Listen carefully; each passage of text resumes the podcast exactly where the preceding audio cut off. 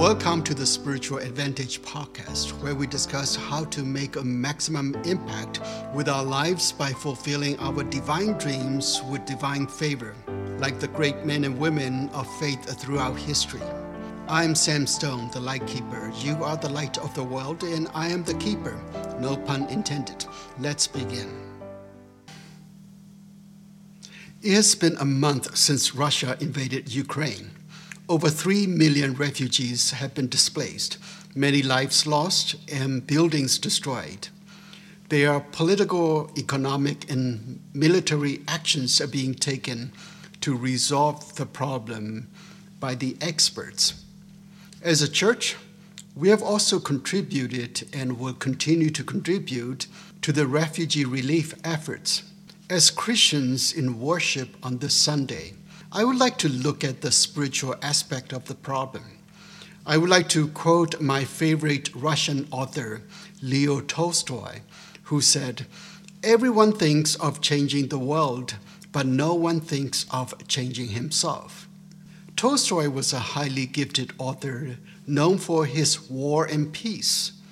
However, after his conversion to Christianity, the books he wrote were even more impactful he had influenced Mahatma Gandhi and Martin Luther King Jr. on their social justice movements. I believe Tolstoy's book, Resurrection, should be read by every Christian. At a time like this, most people are thinking about changing the world or figuring out how to eliminate Putin to stop the atrocity. The more tragedy we see in the news, the more our minds turn toward vengeance, even though his atrocities have not directly affected us. The media is also cheerleading the attitude. The vengeful mindset is not good for our spirit and is against Jesus' teaching. We are in the Lenten season, and Lent is the time for us to reflecting on ourselves and consider changing ourselves. Before Jesus began to change the world, he changed himself by his 40 days of fasting. You might think it's inconceivable to say that Jesus needed to change himself since he's the Son of God. However, don't forget that he is fully human and fully God. Like every one of us, he had to fight his flesh. If you treat him only as God, you will fail to learn from his human examples. How do we know we are in a vengeful mindset or Christ like attitude? The way you want Putin to go down will determine your spiritual maturity. Today's scripture lesson will challenge our level of grace or our spiritual quotient, SQ, just like IQ and EQ. First, let's consider the context we are in and then look at it from a spiritual perspective. Just in case you don't know, Putin came into power in 1999. Soon after that, he started an anti corruption campaign. In 2003, he arrested one of the Russian's oligarchs and put him on trial. He put him in a cage in the courtroom during the trial, with media cameras in the room the whole world witnessed a billionaire in a cage. Other Russian billionaires were shocked to see the trial and asked Putin what they should do to avoid that from happening to them. Putin said they must give him half of their wealth, not to the government or to the citizens, but to Putin's personal pocket. So, in the name of anti corruption, Putin made himself rich. As of today, Putin is worth more than $100 billion, one one of the richest people in the world. His invasion of Ukraine is to make himself richer. His concern about NATO is just an excuse for the invasion. Even though small and poor, Ukraine is very rich in natural resources and fertile lands for agriculture. It's a war on greed, as I said previously. He told Chinese President Xi before the invasion that the operation would take less than 24 hours. But now it is over a month. The incompetence of his military forces are understandable, since in the past two decades he focused mainly on making himself rich instead of maintaining the superpower it used to be. Now he has exposed his empty shell superpower. I doubt his nuclear weapons are still working at all. Anyway, according to the art of war, we must not underestimate our enemy. Mikhail Khodorkovsky, the billionaire oligarch that Putin put in the cage, spent a decade in prison and is now living in London as an exile. He has been interviewed many times these days, and he said Putin is not suicidal. That means Putin is not likely to use nuclear weapons because he is fighting a war to make him richer. He knows a nuclear war would not make him richer, it would be a suicide campaign. We can summarize all the above by saying Putin is blinded by money. That's why he's fighting a war like a blind man. Putin is different from Hitler in the sense that Hitler was power thirsty, but Putin is money hungry.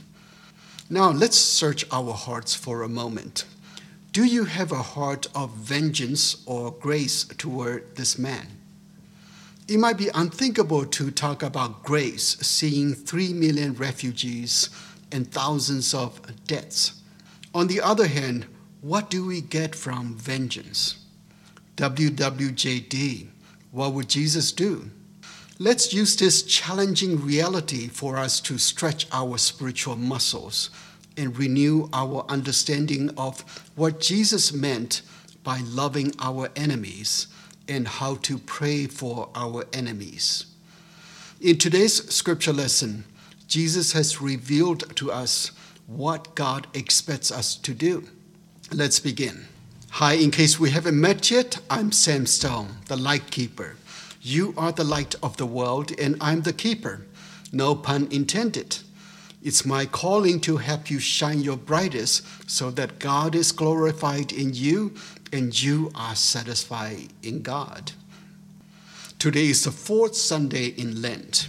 The scripture lesson is from the Gospel according to Luke chapter 15, verses 11 to 32. Listen to the word of the Lord. Then Jesus said, There was a man who had two sons. The younger of them said to his father, Father, give me the share of the property that will belong to me. So he divided his property between them. A few days later, the younger son gathered all he had and traveled to a distant country. And there he squandered his property in dissolute living. When he had spent everything, a severe famine took place throughout that country, and he began to be in need.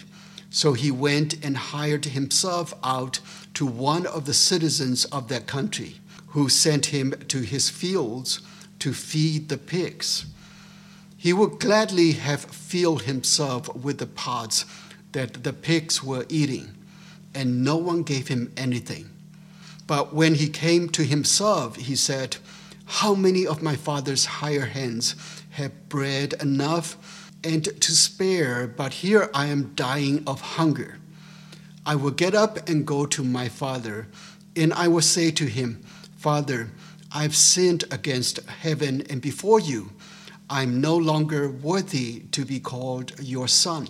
Treat me like one of your hired hands. So he set off and went to his father. But while he was still far off, his father saw him and was filled with compassion. He ran and put his arms around him and kissed him. Then the son said to him, Father, I have sinned against heaven and before you. I am no longer worthy to be called your son. But the father said to his slaves, Quickly bring out a robe, the best one, and put it on him. Put a ring on his finger and a sandal on his feet and get the fatted calf and kill it, and let us eat and celebrate. For this son of mine was dead and is alive again. He was lost and is found. and they began to celebrate. Now, his elder son was in the field, and when he came and approached the house, he heard music and dancing. He called one of the slaves and asked, What was going on? He replied, Your brother has come, and your father has killed a fatted calf because he has got him back safe and sound. Then he became angry and refused to go in. His father came out and began to plead with him. But he answered his father, Listen, for all these years I've been working like a slave for you, and I've never disobeyed your commands. Yet you have never given me even a young goat so that I might celebrate with my friends. But when this son of yours came back, who has devoured your property with prostitutes, you killed a fatted calf for him? Then the father said to him, Son, you are always with me, and all that is mine is yours. But we had to celebrate and rejoice because this brother of yours was dead and has come to life. He was lost and has been found. Luke 15 11 to 32. This is the word of the Lord. Thanks be to God. You might be questioning the title of this message The Prodigal Father and Three Sons. This story is prominently known as the parable of the prodigal son, but some theologians have argued it's not the correct name. The real prodigal in this story is the father himself, who extravagantly expresses his love and grace. It's the greatest story ever told, according to Mark Twain. A reporter once asked Mark Twain, the author of Tom Sawyer, Mr. Twain, people say you are the best storyteller ever lived. What do you have to say about that? Twain replied, No, I'm not the best storyteller ever lived.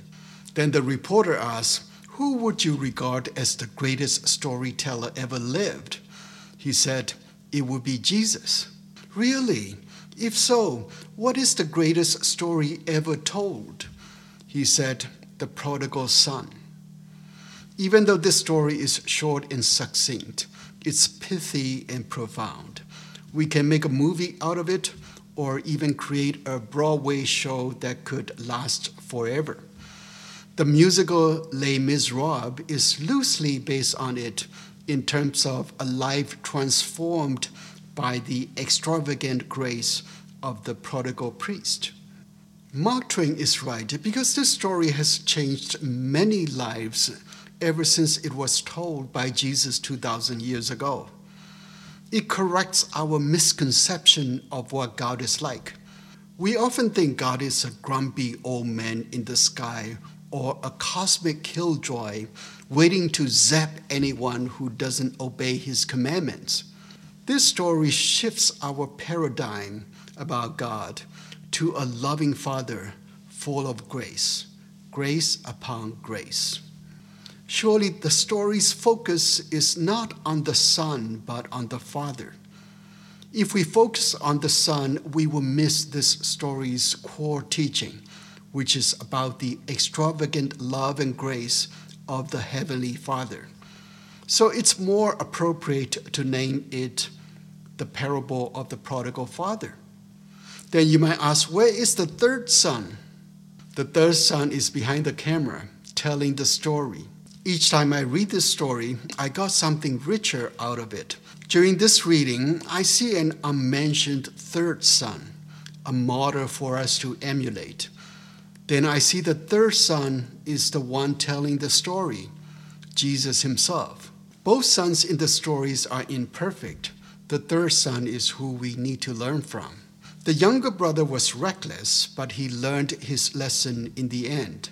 The elder brother appears perfect, but he can't stand the younger brother, which makes him unable to rejoice. His self righteous ego has blinded him from grace.